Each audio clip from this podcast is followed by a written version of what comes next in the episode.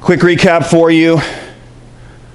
Earlier part of Romans 8, Paul has just finished assuring believers that if they suffer with Christ, they will be glorified with him. If you suffer with Christ, you will be glorified. And so it's like, well, I don't really know if I'm suffering with Christ. Sometimes that can bring up questions in our minds. Certainly, I'm, I'm suffering. There's suffering going on all around us. Our prayer requests alone show that there's suffering. And there are many prayer requests that you didn't share that are deep in your heart. We ask the question at times are we suffering in Christ? Brother and sister, listen to me. Those who have the, the Spirit of God are sealed by God, and your suffering, whether that's persecution or suffering against sin or suffering against this world, those who are in Christ are suffering in Christ. And so when you suffer for the Christian, this shouldn't make you doubt whether or not God loves you. You shouldn't doubt that because you're suffering. It's actually your assurance of, for God's love for you. That He doesn't let you suffer alone, that you're able to participate in Christ's sufferings so that you could know Him better and deeper. In addition, as believers were to put the deeds of the flesh to death, we spent a lot of time on that last week. And by the Spirit, we enjoy close communion with our Father. So we ended with this idea of suffering, and if we suffer with Him, we will also be glorified with Him. That was verse 17. Now to verse 18, where we'll be today. Romans chapter 8, verse 18. For I consider the sufferings of this present time are not worth comparing with the glory that is to be revealed to us. For the creation waits with eager longing for the revealing of the sons of God. For the creation was subjected to futility, not willingly, but because of him who subjected it in hope. That the creation itself will be set free from its bondage to corruption and obtain the freedom of the glory of the children of God. For we know that the whole creation has been growing, groaning together in the pains of childbirth until now. And on, not only the creation, but we ourselves who have the first fruits of the Spirit groan inwardly as we wait eagerly for adoption as sons, the redemption of our bodies. For in this hope we were saved. Now, hope that is seen is not hope, for who hopes for what he sees? But if we hope for what we do not see, we wait for it with patience. Likewise, the Spirit helps us in our weakness. For we do not know what to pray for as we ought, but the Spirit Himself intercedes for us with groanings too deep for words. And He who searches the hearts knows what is the mind of the Spirit, because the Spirit intercedes for the saints according to the will of God. And we know that for those who love God, all things work together for good for those who are called according to his purpose. My object, objective here is not to get you to stop groaning for something else, groaning that things are not right in this world, that there are things that are wrong with this world. My hope isn't that you will, you will just stop groaning. That's not, my hope is not that you're just going to stop groaning, but that you're going to groan for glory instead. Let's work through this verse by verse, and, and, and, I hope that this will be a message of hope for you today. So let's work through it. Starting verse 18 again. For I consider, right, we just got off of verse 17 where he says, we're to suffer, and we're going to suffer with him in order to be glorified with him. So suffering is normal for the Christian life. It's what we're to do. So, verse 18, for I consider that the sufferings of this present time are not worth comparing with the glory that is to be revealed to us. So here's what he says. He said, you're going to suffer. But Paul's saying what he, what he considers as the sufferings right now, they don't even match with what's coming. And that is so key. Let me, let me start with an illustration today. I need a volunteer. Caleb, are you able to come up? He didn't know I was going to have him come up. Love that. Keeps you guys on your toes. I want you to go ahead and take a sip of this. Look at that obedience. Wow. Would you like to share? That was a cold cup of coffee. A cold cup of coffee. Any creamer in that? No creamer. There's some of you I didn't call up here because you're like, yeah, that's my thing. No. Cold cup of coffee. How'd it taste? Cold, obviously, but what else? Um, plain, Pretty plain. Would you say it's a little bitter? very. Bitter. Man, life feels that way sometimes. Bitter.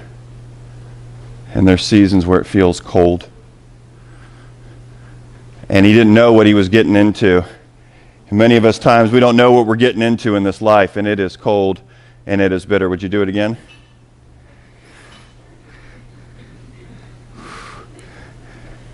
You see the face he made before he took a sip? But I'm going to have him take another sip. But here's what I'm going to do. I know, I know, I know. You know, right? What are you thinking when I think another sip? What are you thinking? Come on, man. Come on, man. You ever thought that with life? Seriously, ever thought that? Come on, man. This is hard. After your sip, I'm giving you two Oreos and five bucks. You willing to take another sip? Yeah. Enjoy the fruit of your labor.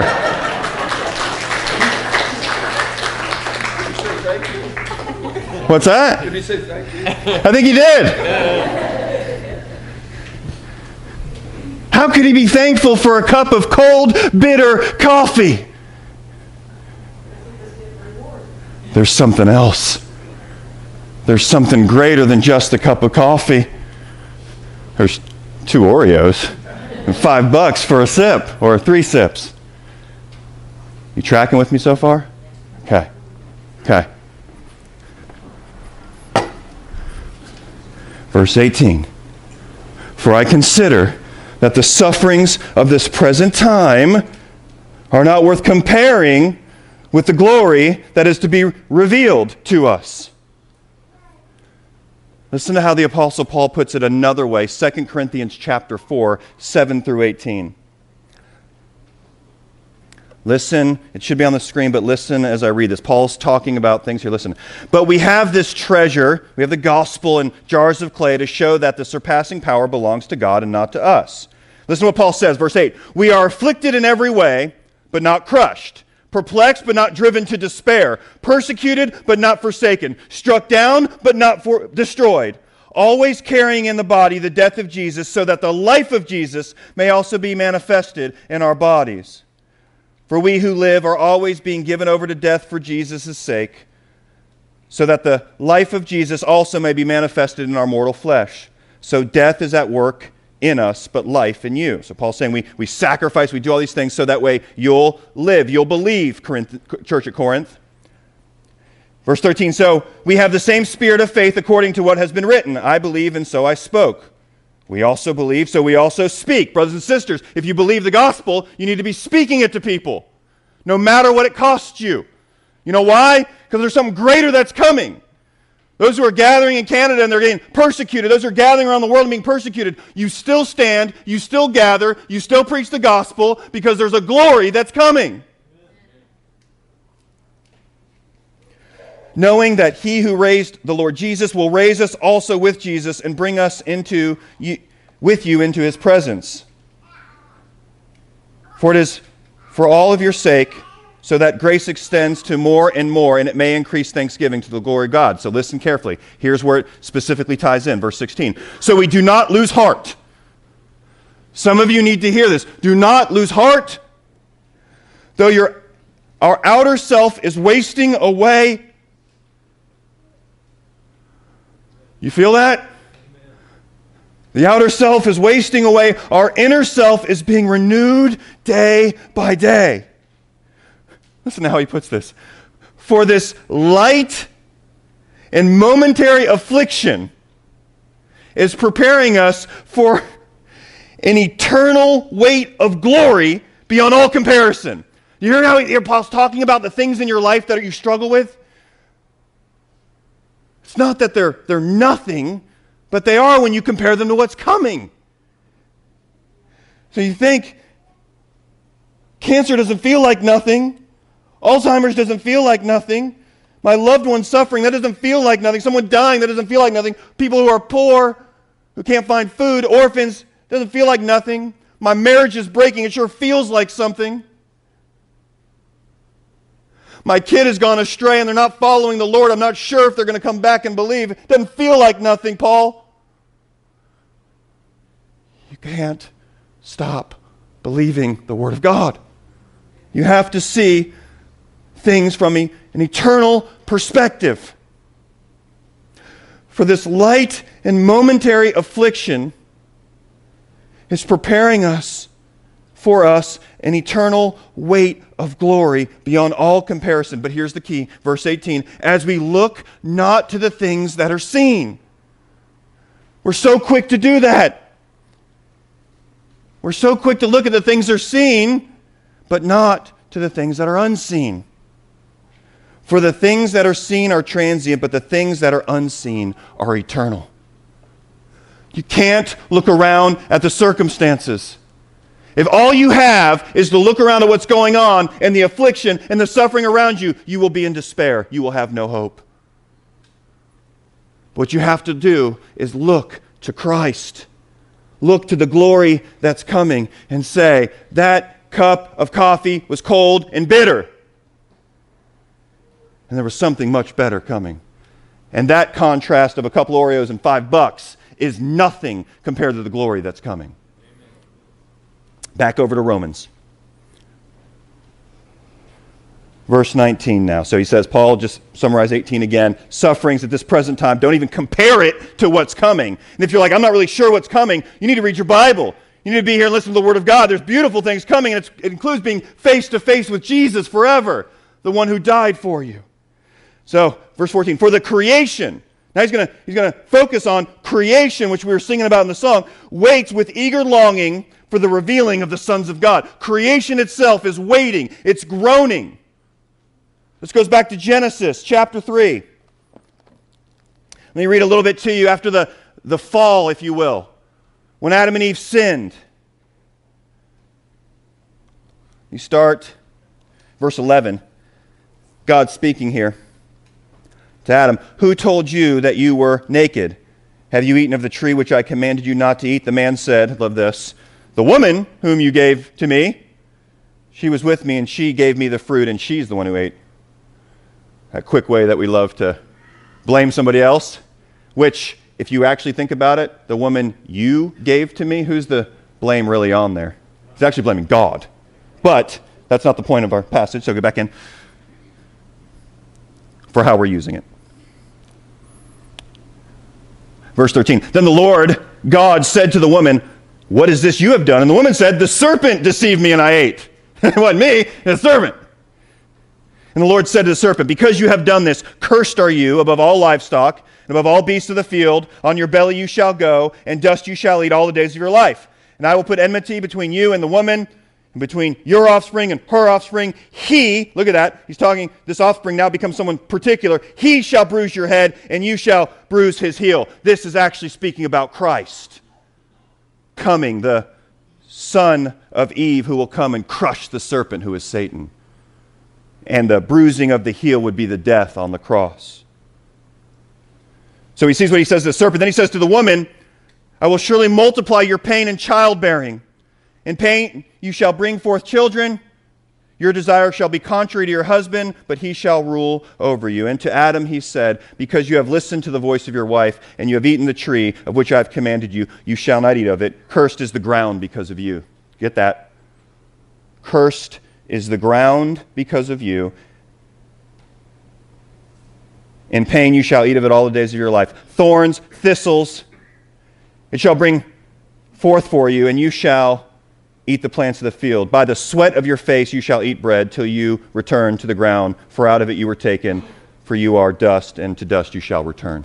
At that point, all of creation began to groan, waiting, waiting for the day that the last believer comes to faith. And the Lord is slowly, He's being patient as we preach the gospel and giving time for people to come to faith. But verse 19, back in Romans 8, for the creation waits with eager longing. All of creation is saying, it is not right. Things are messed up, and it was beautiful before, and sin ruins everything. And so even creation is waiting for the revealing of the sons of God, those who will come to faith. Verse 20, for the creation was subjected to futility, not willingly, but because of him who subjected it in hope. Verse 21 that the creation itself will be set free from its bondage to corruption and obtain the freedom of the glory of the children of God. The personification that's given here to creation. Saying that in subjecting it that way, just like all of us, there's hope that God's going to fix it. There's hope. How many of you struggle with hope? How many of you get confused by what hope even is?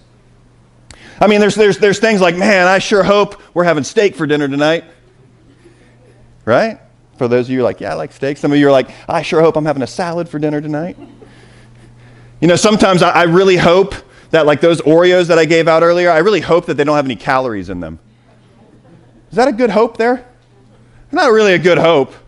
Not very real. We all have hope, and we all put our hope in different places and in different people. The problem is when we put our hope in other people or in our circumstances, in a world where everything is fallen and even creation is groaning, when you put your hope there, guess what's going to happen?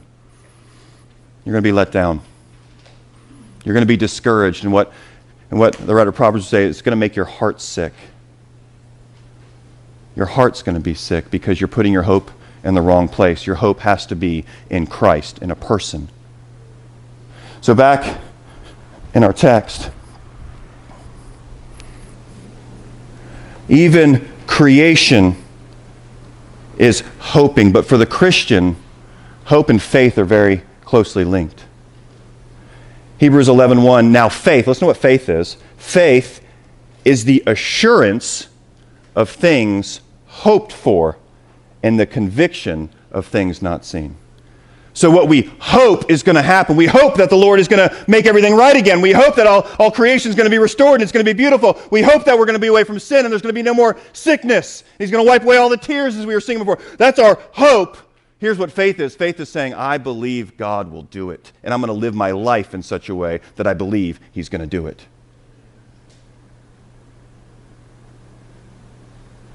Creation itself is waiting to experience the freedom of the glory of the children of God being redeemed and made right. Verse 22 For we know that the whole creation has been groaning together in pains of childbirth till now. All of creation, childbirth, men, we don't get to say much about this. We don't have any idea. Don't even try to pretend like we know. But for you moms, the pain that you have and feel throughout the pregnancy as it grows and grows until delivery. What makes it worthwhile? What is it that's coming after that that makes it worth it? It's the baby. What makes it worth it for creation to groan? The fact that God will make it right. We have to hope in that, and we have to have faith that He will do it. But now watch what verse 23 does. Little, little shift here. Verse 23. And not only the creation, but we ourselves. How many of you gro- groan for this thing, this world to be better? How many of you groan for things to be right? How many of you groan? I don't want any more sickness. I don't want more pain. No more tears. No more turmoil. No more sin. How many groan for that? Guess what? That's natural. You're supposed to groan for that. And not only the creation, verse 23, but we ourselves, who have the first fruits of the Spirit, groan inwardly as we wait eagerly for adoption as sons, the redemption of our bodies. Now, we are adopted into God's family, but it's not fully realized yet. We're not living with Him in the kingdom yet. That's to come. Spiritually, yes. Physically, everything else, not yet. That part of the adoption is coming. But we groan inwardly. This, this part here about the first fruits of the Spirit, we have the Spirit. The first fruits, but the promise, everything being realized, that's coming still. Verse 24, for in this hope we were saved. And then he says this Now, hope that is seen is not hope. For who, who hopes for what he sees? That's not the point, right? Hope, you, you don't hope for what you see. We hope for what we do not see. But if we, verse 25, if we hope for what we do not see, we wait for it with patience. I love how he says that. So certainty. So much certainty when he says that. I feel like, do we? Maybe like y'all do.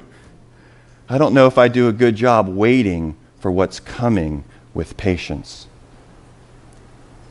Do you know how you do that? Again, it goes back to by the Spirit, part of the fruit of the Spirit, and setting your minds on the things that's to come. I can wait. Right? Think of, think of somebody that you love and you're waiting for their plane to come in. And you're at the airport. Just picture this for a moment. And you're at the airport and they're, they're, they're going to come soon and there's a delay with the plane. Oh, I really want them to get here. I'm excited to see them. Yeah, another delay, a little bit longer. Do you just give up? Well, plane didn't land. Been a good 30 minutes. I'm out of here. Some people you're picking up from the airport, you might. There's a correlation.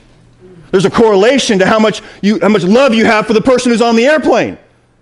How long are you willing to wait? How long are you willing to wait for those you love? How long are you willing to wait for the, the child that's gone astray? Parents, have you given up? Are you willing to wait for him to come back? The correlation to how much you love the one on the plane. You're willing to wait. How much do you love God? Are you willing to wait patiently by the Spirit? But look what else happens. Watch what else happens. 26. Likewise, the Spirit helps us in our weakness. He knows that it's going to be, we're weak. He knows that that's going to be hard to do. Right? That's why he says, goes right into it. Likewise, the Spirit helps us in our weakness when we doubt, when we're discouraged, when we're not waiting patiently, when we're setting our minds on everything around us instead of what's to come. And we go to pray, and guess what? We don't even know what to pray for as we ought, but the Spirit Himself intercedes for us with groanings too deep for words. Wow! I'm so messed up right now, God, I don't even know how to pray. And He says, That's okay. I'm going to give you my Spirit, and He'll pray for you. He's in you, and He'll pray for you. And He who searches hearts knows what is the mind of the Spirit because the Spirit intercedes for the saints according to the will of God. When the Spirit prays for you, He always prays the perfect thing for you. Wow. You ever pray and you're kind of like, I don't know if that was the right prayer. kind of feel like I messed that one up. Spirit never does that. Spirit never does. Spirit always prays perfectly for you.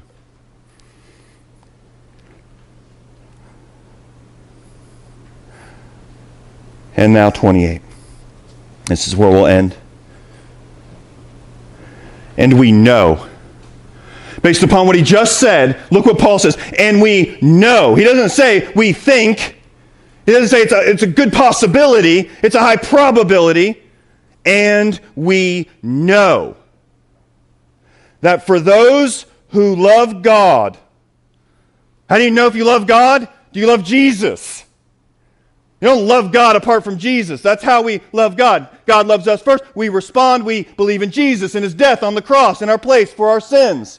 We believe in the resurrection, that he rose for our justification. We, we plead on that. We say, the blood of Christ only, because he's purchased a multitude from every tribe, tongue, and nation.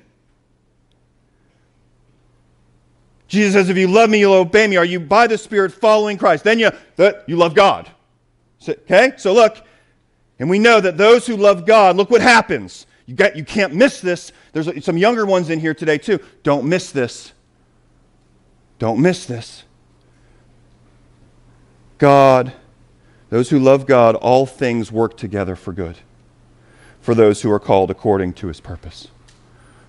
Those who are called according to God's purpose for his glory, he works all things for your good. Here's what I want to end with. There's your takeaway, your two ideas.